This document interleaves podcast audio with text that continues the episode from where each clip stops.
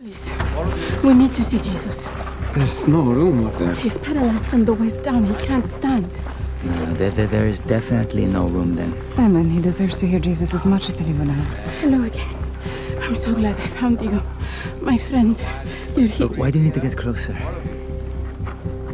I saw what your master did to the leper. I know what I saw. We're trying to keep that under wraps. For now. Look at this crowd. Imagine what we'd be up Please. against. Please, help me get my friend to him. Who's that company? I'll talk to them. I'll talk to them. Come with me.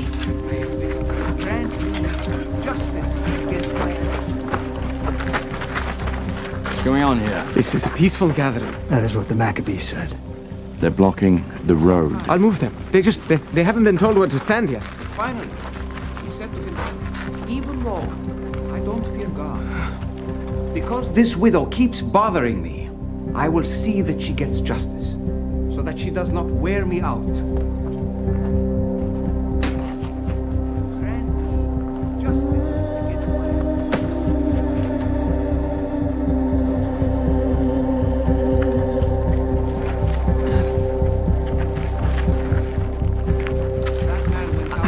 There's too many people. But you know him. rather than the Can't you get us any closer? I don't want to interrupt the teacher by causing a scene. What if you were me? Wouldn't you want your friends to make a scene? Good morning, Hope Ames. Uh, once again, it's just so good to be with you. We say it all the time, and I'm just going to say it one more time. We don't believe it's any accident that you're here. We've been praying for you, and so it's so wonderful to be worshiping with you uh, on the beginning of a very, very hot week ahead. So let's just all go ahead and just do this, right? Let's just get ready. There we go. We're in the second week of our series called When Life Gets Tough, and we're opening with that clip today, one, because it's the passage that we're looking into today in Luke chapter 5, but also because it asks a very important question. What if you were that guy? Wouldn't you want a friend who would make a scene for you? Do you have any friends who would make a scene for you? Like when you really, really need it. Second week of our series, When Life Gets Tough. When life gets tough, we need friends, don't we? Sometimes when life gets tough, we need friends who would be obnoxiously friendly to us, obnoxiously making a scene, just so that we know that we have a companion, that we have support, that there still is hope. I mean, really, friends do that for us. I have friends in my life that have been relentlessly friendly for me, have made a scene for me. Uh, I tell you this all the time. I, I love to run, and one of the ways that people have loved me is, is through the way that they've supported me in running. And church, you've actually been a part of that. If you were part of Hope Ames uh, right when we started our first year, I was training for the Boston Marathon. And one of the coolest things that happened was a group of uh, leaders from Hope Ames, they got together and they bought me these running shoes to wear in the Boston Marathon. They were actually Boston themed running shoes. I was like, this is incredible. So as I was suffering and hurting and in pain and really kind of hating my life, I just had to look down and remember my friends. So you were there for me, and I, and I appreciate that. When I got back from the Boston Marathon, I came into my office and I saw all these signs covering the walls. My favorite one was You qualified for Boston, we qualified for Netflix. That was signed by our Power Life students. I thought that was really sweet. A bunch of you sent me videos, and like, I mean, really, it actually helped. You were making a scene for me. A year later, I was running the Fargo Marathon. It was pouring rain. It was really bad. Uh, my wife, who was then my fiance, Abby, and my friend Brock, they came out and wore these obnoxious shirts, Run, Danny, Run, to support me standing out in the rain. It's just so good to have friends who will make a scene for you. These are two people that I know that I can rely on, that I can call at any hour of the day. One, because hopefully she will respond to me because she's my spouse, but also my friend Brock, like he shows up for me, he's there for me. I could text him any the hour of the day and he'd probably respond within five minutes. Some of you know Brock because he's been attending Hope Ames for a while. Uh, he did move to Des Moines, so now he's attending Hope Elam. I'm not saying he's a traitor, but he didn't think we were good enough for him. So I'm specifically saying that because there's a 99% chance he will be listening to this podcast later. So when friends are in need, when life is getting tough, we need our friends to be a helper. In Proverbs chapter 17, verse 17, it says that a friend is loyal, a friend loves in all times. And when life is tough, the way that a friend loves and the way that a friend is loyal is, is a friend becomes a helper. As a pastor, I cannot go two days without someone asking me, I have someone in need and I just need some help on how to help. How can I help? Have you ever asked that question? How can I help? I've got someone who's going through a really tough circumstance right now. How can I help? As you all know, there are people in our community who are really hurting right now, going through a very difficult season, a very, very tough time. Over at Cornerstone Church last week, you know that there was a shooting. Uh, in our pastor's group chat that we have in the city of Ames, there's an email chain going on, and Pastor Mark from Cornerstone, he said, Here's how you can help. You know, let us know that you love us, show kind gestures, and pray for us. So, you, Lutheran Church of Hope, you sent them a whole bunch of cookies from Insomnia, which was, I think, really appreciated in a card. It's, we're just there. We're loyal. This is what we need to do as the body of Christ that reaches out and helps one another because a friend is loyal in all circumstances. When life gets tough, we need to be friends and we need to help. But sometimes when we're helping, we're worried Am I helping enough? Am I doing enough? Now, that's the most of us. I will acknowledge, though, sometimes it's hard to get out of our seat and actually provide the help. Some of us need a little bit of encouragement. And for those of you today, in the book of Galatians, it reminds us this uh, glaring uh, statement share each other's burdens, and in this way, obey the law of Christ. The law of Christ love God and love your neighbor as yourself. The way that we love God is by loving God's children, the people around us. If you think you are too important to help someone, you are only fooling yourself. You are not that important. Would you please repeat after me? I am not that important. Now, here's the good news God thinks you're super important. In the book of Psalms, it says you are wonderfully, fearfully made. It says that God looks at you as if you're a newborn child, just obsessing over you. Like, you're very, very important, but you're not too important to help those around you. You're not too important to be a friend, a friend who might make a scene when life gets tough. There is a loneliness epidemic in, the, in our country right now, specifically. There is a friendship e- epidemic, if you will. Here's some statistics that I found from Harvard University this week. These are, these are, these are, this is not an exhaustive list, these are just a few of the highlights. 49% of US adults have fewer than three friends. Fewer than three friends. And some of you are like, wow, I'm doing pretty good. And some of you are like, three friends, I would do anything. I saw a meme online recently that said nobody talks about the miracle where Jesus had 12 close friends in his 30s. it's hard. It's really hard. What's alarming about that is it's 49% of people in 2021 said that they have fewer than three friends, but in 1990 it was only 25% of people said they had fewer than three friends. We're getting worse at this. 25% of people say they have no friends. That has quadrupled in the last 30 years. I thought this was interesting. 51% of mothers feel isolated. I'm not a mom, but I see moms, and I see some of the things that maybe you're going through, and, and I just want you to know, like, I, am sorry if you've ever felt unsupported. Uh, if there is a mom in your life, especially your own mom, reach out to her. Let her know you love her. 61% of young adults say no one has reached out to them in the last week, just to let them know that they're there for them. This is glaring for us. This is painful for us. It's so important to reach out to people, to remind them that we're their friends. Doesn't have to be a perfect response. In fact, I'll tell you this just your simple relationship with a person is always going to be greater than your response. I wonder if the reason why it keeps us from making friends with people or supporting or helping is because, well, what if I don't do the right thing? What if I don't have the right response? Know this your relationship with a person is going to be greater than your response with the person. One thing that I know from the grief that I've dealt with in my life is that I hardly ever remember what someone said to me in the moments of grief, but I do remember that they showed up. I remember their compassion and I remember their consistency. I remember almost nothing that someone has said to me, but I remember who's been there. I remember their compassion and I remember their consistency. It is so important that we are compassionate and consistent with people. Over half the people in this country are dealing with either anxiety or depression. Some of that is diagnosed, some of that is undiagnosed. Again, talking about young adults, and there are a lot of young adults in our community here in Ames. 75% of them are dealing with some sort of anxious or depressive symptom. We've got to be there for one another. We've got to reach out to each other.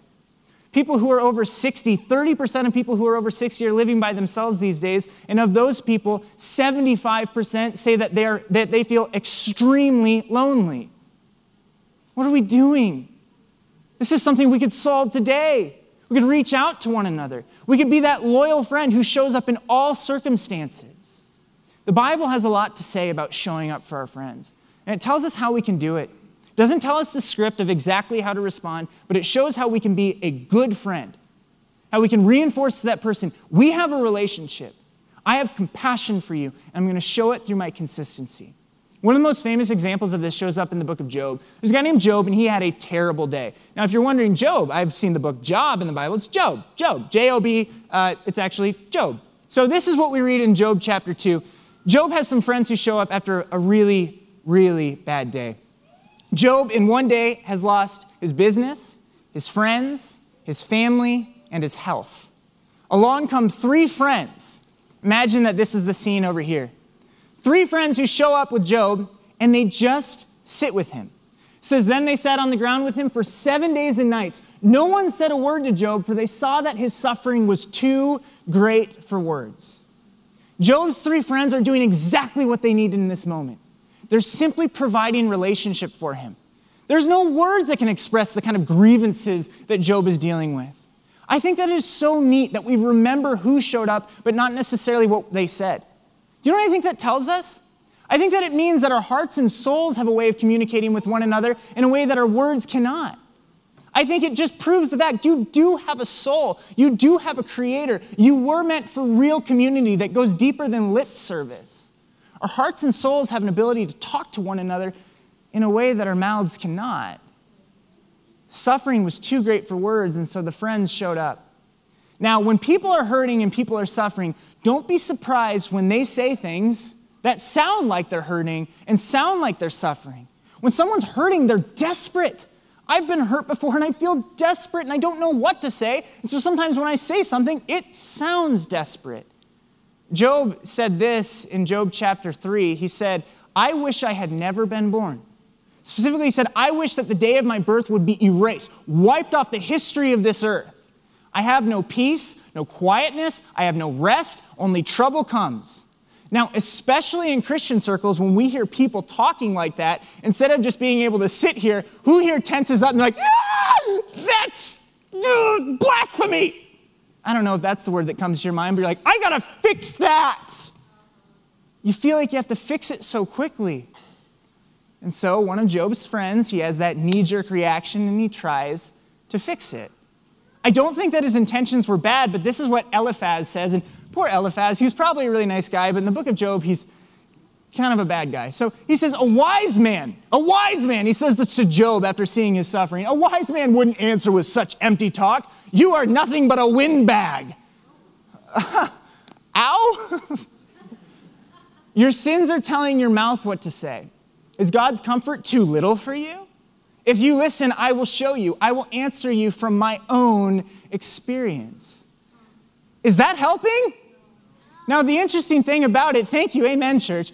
The interesting thing about it is that often, like, you could read this and be like, well, I don't speak like that. I don't say windbag, you know.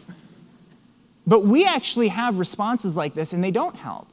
Job recognizes it right away. He says, I've heard all this before. What miserable comforters you are. Man, I have a question. When you show up in people's lives, are you helping or are you hurting? I know that the intention is always to help, but I think that it's important just to name a few things in this safe space to talk about some of the things that are actually hurting. Here are the things that Eliphaz and Job's other friends did for him, and they weren't helpful, they were hurting. The first is he, he invalidated Job. Your feelings aren't real. What are you talking about? What a foolish thing to say. He makes assumptions. He says, Well, your sins are the reason for this. You know what assumptions do, right? They make astronomical errors for you and me. That's the saying, right? uh, you thought I was going to lose my job. They're condescending, feeling like they know what happened, talking down on him, and they teach. Well, you know, Job, I've been through fill in the blank. Whew. Anybody else here know that when you've just poured out your, your soul to someone and they respond with, well, let me tell you a story about me? Like, I know the intention is to relate, but it's just not super helpful in the moment. Those are the things that hurt, but instead let's point our, let's, let's, let's instead turn our attention to what, what, what might help. Instead of invalidating someone, we can assure them. You don't have to invalidate someone's feelings to assure them of the truth. Both can exist. People's feelings are real, people's feelings are true. Even if their feelings are maybe misguided, their feelings are still their feelings, and therefore their feelings are true experiences. Have you ever had a situation like this? Maybe you know someone, maybe you are someone who deals with anxiety, and you can't resist. You pick up the phone call and you call a loved one, and you say, I feel like I'm dying. I feel, I feel like I'm dying, and this is the 50th time you've received this call or made this call. And the knee jerk reaction is to say, You're being ridiculous. You're not going to die. Get over it. You know what you can say? Your feelings are real. I know that you feel like you're dying right now. I want to assure you of the truth. I'm here for you. I'm going to walk through this with you. We've been through this before, and we're going to go through it again. You don't have to invalidate someone to assure them of the truth. Instead of assuming, we could instead just be curious. We could ask questions. Judgmental people are not curious, but curious people resist judgment. Resist judgment in these situations when people are crying out. Ask questions. Instead of being condescending, we can uplift someone, remind them of who they are and whose they are. They're not a nuisance, they're not a burden, they're not a failure because they're having doubts. They're a human being. And if they've come to you, they've come to you because they believe you're a safe person. Uplift them, remind them who they are and whose they are. They belong to God. And instead of teaching, we can listen. The book of James, chapter 1, tells us be slow to speak, be slow to get angry. Anybody else here had an experience where someone came to them with their feelings and they were very real, and now you get mad? How could you do that? But what it really is is how could I let you get to that place? Be slow to speak, be slow to get angry. Instead, the scripture tells us be quick to listen. Let us be quick to listen. I know the intention is always good, almost always good. We're just trying to help. We're just trying to fix. We're just trying to find quick solutions. But here's a really refreshing thing to say every single day. You ready for it?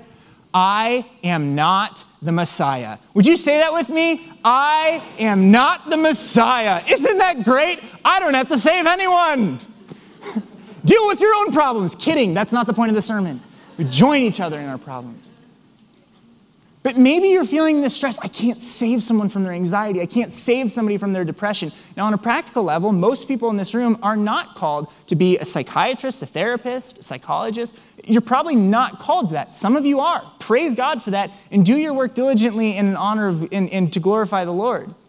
But for most of us, we're not actually called to that practically, but then in an even more important way, existentially, none of us are called to save somebody. We're called to be there for someone. I first heard this phrase from my friend Michael Hurst. This is Michael.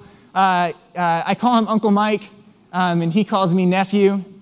This was at my ordination, um, and, uh, and he told me uh, he told me that phrase, and he said, "Nephew." He always says just like that, "Nephew." Every single day, wake up and tell yourself, "I am not the Messiah," and I want to show you exactly how he says it. I am not the Messiah. so uh, I wake up every morning and my wife says, Who are you talking to? You're crazy, you know? but he always follows it up with this I am not the Messiah, but I know him. I'm not the Messiah, but I know him. I will not be able to be the one who saves you but I know the one who does. Christian, you are not called to save anybody. The pressure is not on you, but instead the call to enjoy a loving friendship and relationship with your fellow brother and sister in Christ, with the other children of God, with the people of this world. That's your calling. That's what we're supposed to do. We see an incredible example of this in Luke chapter 5. You heard about this in the reading today. Some men came carrying a paralyzed man on a mat. You uh, saw those friends depicted in the opening clip. It says they tried to take their friend, the paralyzed man, inside to see Jesus, but they couldn't reach him because of the crowd. This is where we saw the scene at the beginning of the sermon where they're saying, Wouldn't you like to have a friend who would make a scene when life gets tough? So they went up to the roof and took off some tiles. Now let's bring out some context to the story. Why was it so crowded? It was so crowded because Jesus was starting to make a scene. Jesus was starting to become famous. His teachings were going, were going viral, as the kids would say it these days. His healings, his miracles, they were getting around. So it says that when Jesus was teaching on the next slide, he was teaching, and some Pharisees and teachers of religious law were sitting nearby. It seemed that these men showed up from every village in all Galilee and Judea, as well as from Jerusalem. Don't just skip over that. Everybody was curious about Jesus. Everybody was curious about the one who could really help. Everybody was curious about this Messiah. Everybody was curious about this deliverer. Aren't you? I mean, seriously, whether we believe or not, we want it. We want someone to deliver us because when we find ourselves in these tough situations, we realize I can't save myself and another person can't save me either. We can join each other in the places, we can get down into the holes with one another, but I don't know how to get up any better than anybody else does. So all these people are showing up. Now, the Pharisees weren't necessarily happy. The Pharisees were this religious sect of Judaism, and they didn't like Jesus' teaching about inclusivity and grace, about welcoming all people into the kingdom of God. They weren't big fans of that. And so they came to judge Jesus. They came to scope him out. They came to find out on what authority do you teach? So, as they're all surrounding in their holy huddle, trying to keep people away from this new teacher, this apparent Savior, here come four friends with their other friend who is paralyzed. These friends make a scene. They are relentless. They will not stop. It says, so they went up to the roof and took off some tiles. Maybe you heard this story in Sunday school and you're like, oh, of course, yeah, they just started. You know, do you know how crazy that is? They start ripping the ceiling off of a guy's house. Now, most scholars will say that at this time, this was the home that Jesus was staying. This was his home. And as Jesus is teaching, people are peeling the roof off. And I wonder if he's like, huh. I mean, it's not like it was in this instant. He must have had to have stopped his teaching, like, huh. Well, a good thing I know a repair guy. I mean, he was a carpenter, right? His friends were relentless. They wouldn't stop. They wanted their friend to meet the Messiah. They knew they couldn't save him but they knew the one who could. Are you making a scene for your friends? Are you relentlessly walking with them toward Jesus? There's a volunteer at our Hope West Moines campus. His name is Jackson Jayla. Specifically, he is Pastor Jackson Jayla. He's an ordained Lutheran pastor, and he is from Liberia, and he volunteers as an usher uh, as he's now living in Iowa. And uh, he has a connection with Agape Orphanage in Liberia. Liberia is a country with enormous wealth gaps, but over 50% of the country is living in poverty, and this is probably no more apparent than in the orphanages where the children are suffering. Pastor Jackson, as he's been volunteering at Hope in West Des Moines, he's been hearing about these local sites and these other campuses that Lutheran Church of Hope has. Hope Ames started as a local site where we just simply gathered around a screen, a few of us, we watched the entire service online, and eventually it grew into about 100 people, and we're like, hey, we should probably put a campus here. Thank you, got a job for that, appreciate you very much. Pastor Jackson thought, well, why, why don't we do that in Liberia? The orphanage where he used to spend his time. So Pastor Jackson made a scene about it. He kept telling his friends about it. And at this very moment, because they watched the 9:30 service, at this very moment, I believe it is past three o'clock there in the afternoon, they're watching our West Des Moines service live. There are over 200 of them gathering around a tablet just to hear the word of God, packing out this house. You see the inside of the house on the bottom, you see the overflow out top. Right here, you see a message from their pastor. It says, Hello, Pastor Mike Housholder. That's my dad, our senior pastor, and Hope Family in the USA. Thank you for recognizing the Agape Orphanage and community in Liberia. We are, we are, uh, we are pending Lutheran Church of Hope uh, site. How cool is that? And says, We can't wait. We love you too, and Liberia loves you. This is the cool thing about the way that we're living in this world right now. There's no excuse. We can reach out and be friends with anybody. Now, you might be saying, well, that's a little bit cruel to make them continue to watch on a tablet. Well, good news, we're already sending them screens and speakers so that they can actually become a real site, an actual campus of Lutheran Church of Hope. And I tell you what, it's crazy. They're already almost as big as Hope Ames. That's nuts, isn't it? It's crazy. Know this When you gather here on a Sunday morning, it is so cool to see your brothers and sisters in- Christ gathering here, but you are a part of something that is so much bigger than you. And I'm not just talking about Lutheran Church of Hope, I'm talking about the movement of the body of Christ. Not when we have to come up with the perfect responses. You will never hear a perfect sermon from this stage. You'll never hear a perfect sermon from our West Des Moines campus. You'll never hear a perfect sermon from any of our campuses or any of our sites. What you will see is a group of people who humbly gather together to point people to the Messiah. We know we're not Him, but we do know Him. Let's point to Him. Let's be friends. Let's make scenes about it. Let's be relentless in our compassion and our consistency. This is what we can do. I mean, it is insane. There's so many of us here in the United States where if it rains, like, I don't know if I'm going to church today. They're watching on a tablet. Sorry, that was passive aggressive. Let's get back to our story in Luke chapter 5. Seeing their faith, Jesus said to the man, Young man, your sins are forgiven when they lowered him. They lowered him on his mat. Here's the second scene of the day. This is my yoga mat. You want to see the downward dog? I'm just kidding. They lowered their friend down on this mat. Now, in the scene that you're going to see in just a few minutes here, you see that there's some dialogue, but I find it very interesting that in the texts, in the scriptures, it doesn't actually record the friend of this paralyzed man saying anything. I mean, what are they supposed to say? What are they even supposed to ask for? The man who gets down to the floor, he didn't ask for anything. He just doesn't say, it doesn't say that he said anything. And yet, it's as if Jesus has a way of understanding our hearts and souls as if he was hearing the words come from our mouths. Hearts and souls, man, they, they can communicate with one another in a way that mouths can't. Jesus, he sees in your heart and soul as if it's the language that you're speaking.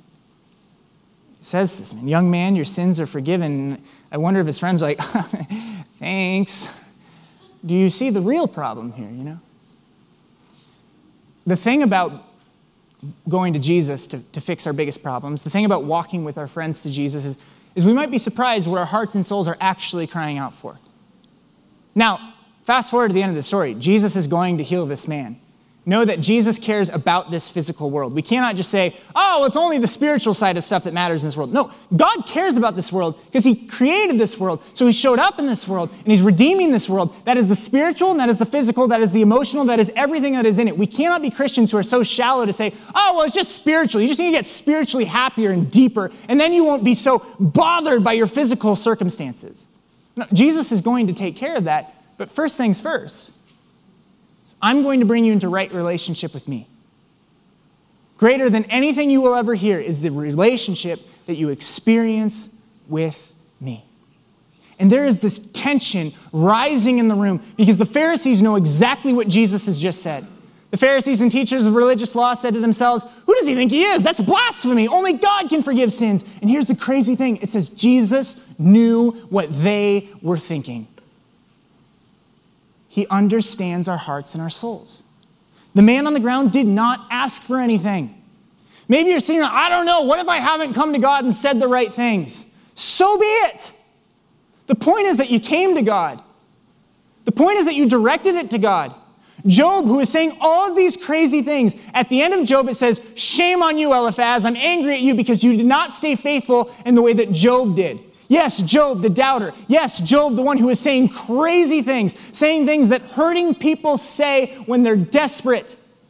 Do you know how much faith it takes to cry out to God when you're doubting God? Don't ever think that Jesus doesn't understand the words of your heart and your soul.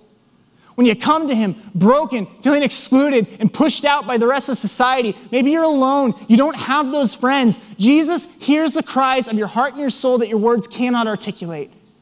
He knew it for this man. He knew it of the Pharisees in the room. He knows it for you and for me. He knows what the Pharisees are thinking, so he says to them, So tell me, what's easier? Is it easier to tell this man your sins are forgiven or go ahead, get up and walk? Oh, the tension is building in the room. The tension's building in the room because if Jesus tells this man to get up and walk, and he does, that also means that when he said your sins are forgiven, he could do it. Only God can do that. Jesus knows if he does what he just said he's going to do, he is signing the warrant for his execution. The Pharisees will not let him away with this. The tension builds in the room. Take a look. Jesus of Nazareth! I saw what you did to the leper on the road this morning.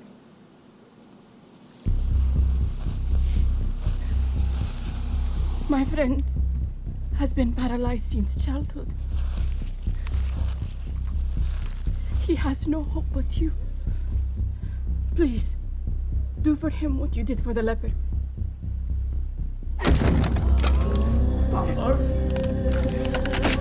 That's a rope! Put it back, man! If you are willing, Rabbi, I know you can do this.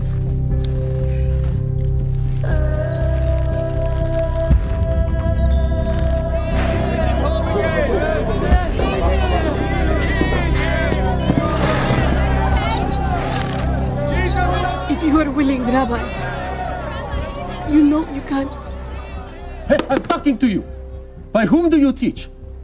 Certainly not the authority of any rabbi from Nazareth. Where did you study? Your faith is beautiful.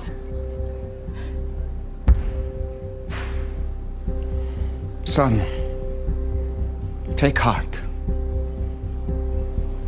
Your sins are forgiven.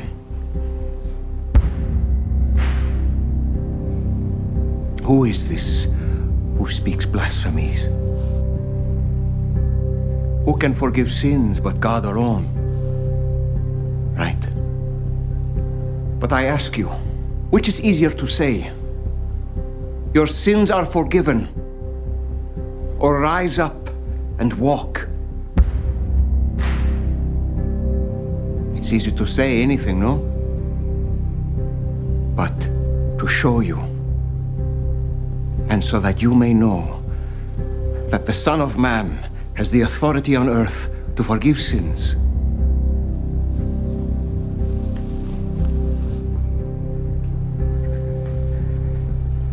I say to you, my son, rise. Pick up your bed and go home.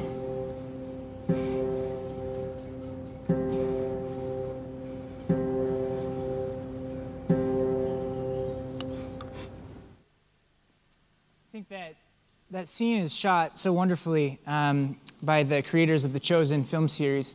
Uh, and we have a, a, group that is meeting on Monday nights in the link uh, to watch every episode of the Chosen series. It's never too late to partake in that. And on a day where we're talking about friendship and being there for one another, I think that's a really easy and great way to plug in with some people. But what a scene! Do you feel the tension rising in the room? Jesus turned to the paralyzed man and said, Stand up, pick up your mat, and go home. The text follows that by saying, Immediately, as everyone watched. I mean, really, Luke is inviting the audience of, uh, of, this, of, this, of, this, of his book to go ahead, ask anyone who is there. As everyone watched, the man jumped up, picked up his mat, and went home praising God. It must have been a chaotic, crazy scene joy, praise, clapping, shouts of I don't know, the happiest things that you've ever heard. But in that crazy and chaotic scene, I wonder what's going through Jesus' heart. For a moment, did he pause, understanding what had just happened to him, knowing what he just revealed about himself, and knowing what would come his way? He tells this man to rise, get up. The word for rise there, it's egeire. If you've been around Hope Ames before, you've heard me reference that. Literally means to wake up, and it's the same word that's used for Jesus who rises from the dead. Wake up, experience life in the way that I created you to experience it. Rise. And as the scene's going crazy and wild, I wonder what's going through Jesus' mind. As he sees this man walk away, he knows what's coming his way. For this man to stand, Jesus would have to fall. For this man's legs to walk, his legs would be nailed to a cross. For this man to, jan- to dance, Jesus would die. But for this man to live, Jesus would also rise. As Jesus is there, in this chaotic scene, I wonder what's going through his head. I mean, do you not feel compassion for your Savior? No wonder the book of Isaiah describes him as the man of sorrows. Think about all just the emotional and spiritual weight that he carries with us in his mind and us in his heart, speaking with our hearts and souls, knowing exactly what we're experiencing and thinking in every moment, as if our words were saying them. Who would be a friend to Jesus? How can you be a friend of the Messiah, the one who's doing the saving? In Matthew chapter 26, Jesus called for his friends. My soul is crushed with grief to the point of death. Stay here and keep watch with me. This is just before Jesus would be arrested, betrayed, and put on trial for his death. Stay here, please. They go into the Garden of Gethsemane. This is our third and final scene of the morning. All he does is ask his disciples just to sit here with me. It's the same thing that we're learning throughout the Bible all the way up to this point.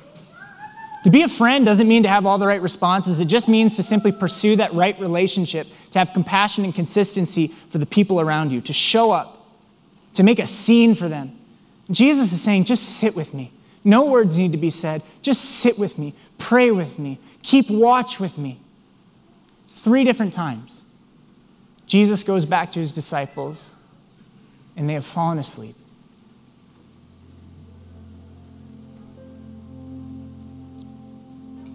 They couldn't keep their eyes open.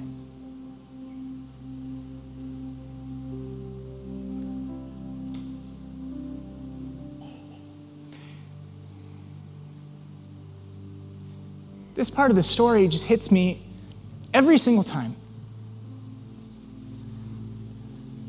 Jesus hasn't asked me to physically join him in that garden and pray with him, but I think about how many times in my life when someone came to me and I, like, I couldn't do it, I couldn't keep my eyes open. They needed me to be a friend, and I just felt like I was failing them. Do you know what that's like? How can I help you? I don't know. I don't know what to do. This is beyond my words. I can't express it. I don't have the things to say. I don't have anything to teach you. Well, ah, I can't even keep my eyes open. How can I help? And how's Jesus going to respond to them? How's he going to respond to us? I mean, if there's something that I've learned about growing up, something they don't teach you about the disappointments in life is when you're just really disappointed in yourself. I let my friend down. I let my family down. I let my spouse down. I let my people down. Couldn't keep my eyes open. How is Jesus going to respond to us now? Don't you remember? You can't let him down. He holds you up with his righteous hand He comes back to them, he says, huh, Go ahead and sleep. You can rest. But I'm going to go save you now. Oh. The only thing Jesus wants in our friendship with him is simply to sit and to be with Him. You don't have to do any work. This is why the gospel is presented to us with grace through the love of Christ poured out for us on the cross. You don't have to do anything to make Him love you. You don't even have to keep your eyes open. You go ahead and sleep because I'm going to go save the world. But don't you remember that the scriptures say, I will not leave you, I will come back for you? So, hopping back into the book of Luke, when it ends and the women have showed up to the tomb, the angels say to them, Why are you looking among the dead for someone who is alive? He isn't here, he is risen. He's woken up. You fell asleep. But he will continue to rise. So we will rise with him You don't have to do anything. Just simply sit and rest in the presence of Jesus with your friends. Be compassionate, be consistent. There's no need for condescension, for assumptions, for teaching. There's no need for any of that. We can sit and we can listen and we can be curious and we can ask questions and we can love them. We don't pretend to be the Messiah, but we point them to the Messiah, the one who saves us even while we're sleeping. Where are you today in these scenes? Are you the one sitting in the chair, your life is falling apart? Are you the one on the mat, you don't even know how to express what you're feeling? Are you in the garden feeling disappointed that you couldn't keep your eyes open? Jesus is rising for every single one of us, all of us. During this last song, I invite you to stand on up, but I also invite you to really soak in the presence of the Holy Spirit, but also the presence of your brothers and sisters in Christ who are around you.